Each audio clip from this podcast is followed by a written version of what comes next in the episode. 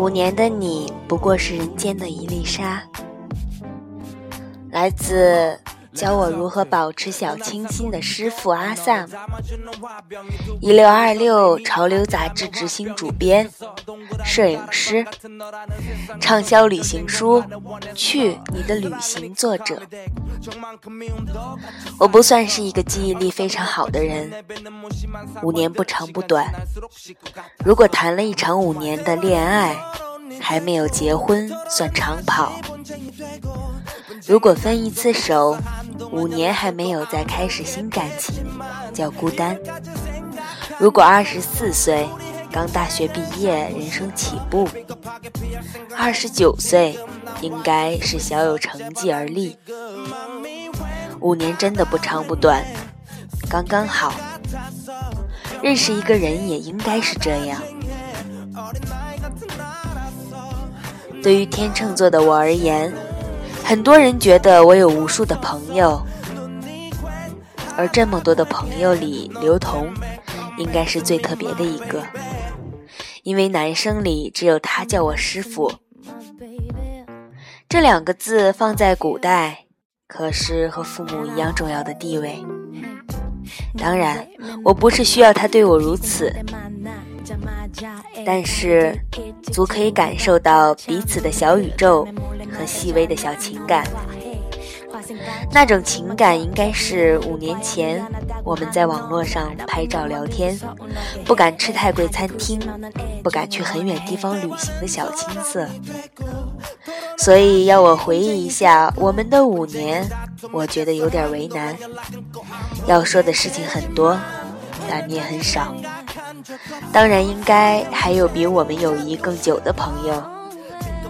只是人和人之间很奇妙，充满着微妙的费洛蒙的情感因素。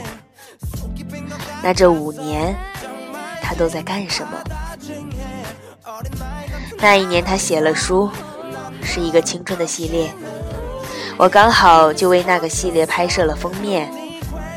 说出来有些绕口，但我们真的是因为这个机缘，以及博客这个平台。开始建立起联系，还真的是以文字建立情感，不像那些酒肉朋友吧。当然，我们后来经常见面的方式，都是躲在城市某个小酒馆里，说些家长里短和不太对其他人说的小秘密，说完就放在心里埋了起来。这样的感受很舒服。又是一个夏天的午后，他独自从北京跑到了上海，就在我公司的楼上，用我三脚猫的技术和相机为他拍了《离爱》的封面。至今想起来，我们真够胆子了。没有化妆，没有造型，也没有打灯，就是一台相机，外加一颗冒险的心。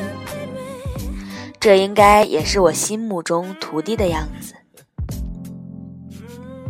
瘦小的身体里隐藏了无限大的能量，像只不怕死的蟑螂，不管丢在哪里都勇敢又坚强的活着。说起为何会有这么一个徒弟，我觉得有些惭愧。时至今日，我也没有教会他什么。他喜欢摄影，希望我可以教他拍照。于是，在多年前的一次北京聚会后，在簋街的某个餐厅里，他跪在地上，半开玩笑的认了我这个师傅。说是开玩笑，但似乎后来大家都把这个事情当回事了。从那以后，他就改口叫我师傅。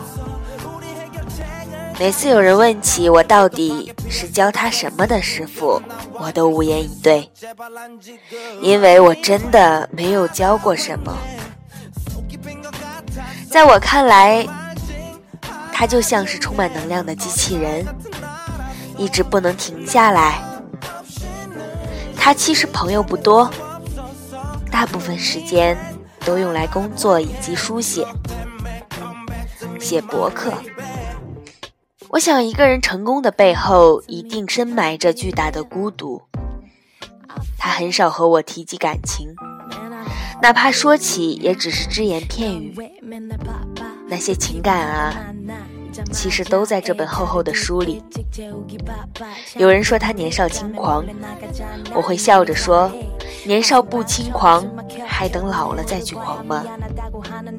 如果我是三毛，我会送你一匹马；如果我是摄影师，我希望可以帮你拍摄最美丽的风景。人生永远是自己规划的，很多时候我只能默默地站在那里看着他天天成长，然后开花结果。从出生那一刻，我们就好像是一粒沙，随风飘散。相聚又离开，只是为了看看这尘世间的一些真美好。希望你越走越远。